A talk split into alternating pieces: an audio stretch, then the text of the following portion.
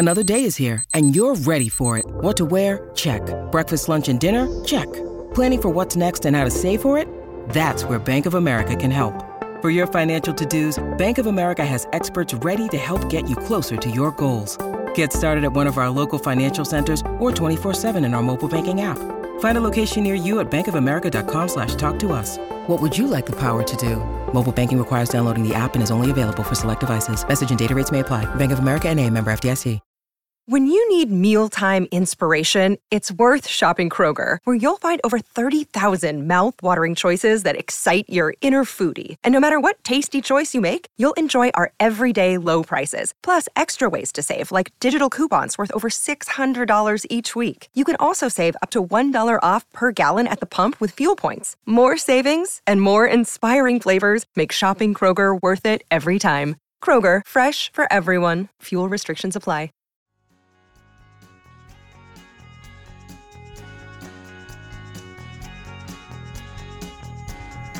Good morning. Welcome to Apple Turnover for June 5th, 2023. The New York Mets lost both of their last two games to the Toronto Blue Jays. They lost them both in relatively frustrating fashion, and we'll get to all of that in just a moment. But before we get to that, I just want to offer a hearty congratulations to Gary Cohen, Howie Rose, Howard Johnson, and Al Leiter, the four newest members of the Mets Hall of Fame. Um, it is always nice to see the Mets honor their own, and they have gotten much better at this during the Steve Cohen era.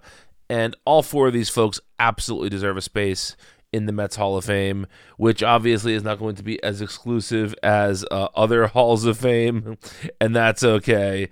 Um, you know, that's that's that's fine, right? Uh, it these these teams are are trying to honor their players for stuff that isn't necessarily 100% on the field either, you know.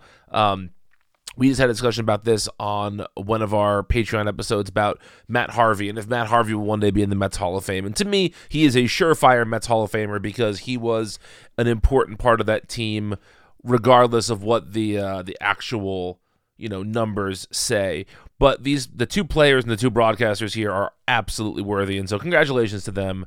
Um, good job mets. Good job with all of this uh, for that. What hasn't been such a good job is the mets offense on this homestand which has been frankly dog shit. Um, saturday's game the mets lost two to one to the blue jays. Tylor Megill threw a really good start. I mean really good is a strong word. He wasn't super uh, accurate, but he, you know, he, there were men on base all day, but he wiggled out of it. It was, um, it was really a very impressive control performance. Not control in terms of like pinpoint accuracy, but in terms of controlling runners on base and making sure they got out of, you know, the jams they were in. Daniel Vogelbach uh, had both a double and a well struck ball that was for an out. And, uh, you know, that's good to see because I'm a, I'm a well-known Vogie apologist, but just in general, you want your DH hitting, and so that was nice to see.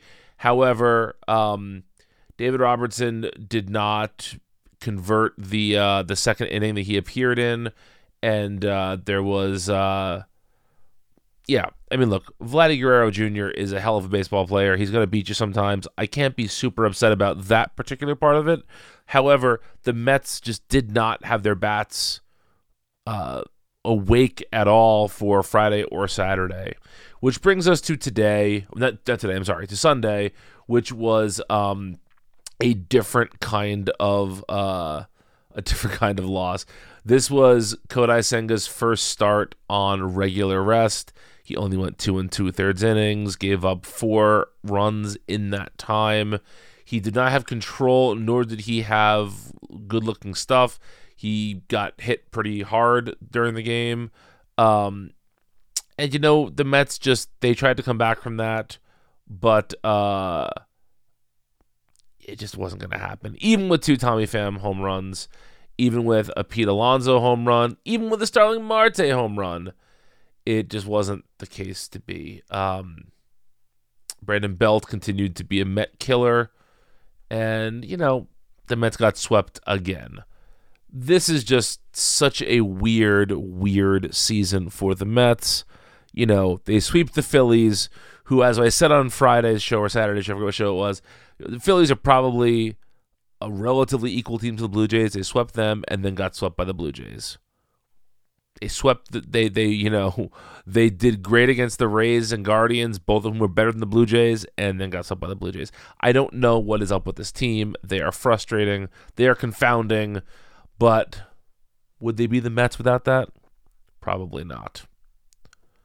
That doesn't make it any easier though. And uh, the Senga situation is something that I am not willing to get upset about yet. There just needs to be some sort of a discussion to getting him an extra day whenever it can be done. I know they've been trying to do that for now, but I mean, we saw how we looked on extra rest last start, and we saw how we looked on normal rest today. If this is the if you invest this much money in a player, you have to put them in the position where they can succeed. And so I don't know, man. Make it happen, Mets. The Mets are off on Monday. They return on Tuesday to Atlanta for the start of a three game series that is uh, going to be, I'm going to call it now, probably pretty painful. Uh, Carlos Carrasco is starting the Tuesday game against Bryce Elder, and we'll just see how this goes. Not super hopeful cheer me up, Mets fans, by following me on Twitter or supporting this Patreon at Patreon, uh, supporting this podcast rather at patreon.com slash home run applesauce. Thank you as always for listening, and until next time, let's go Mets.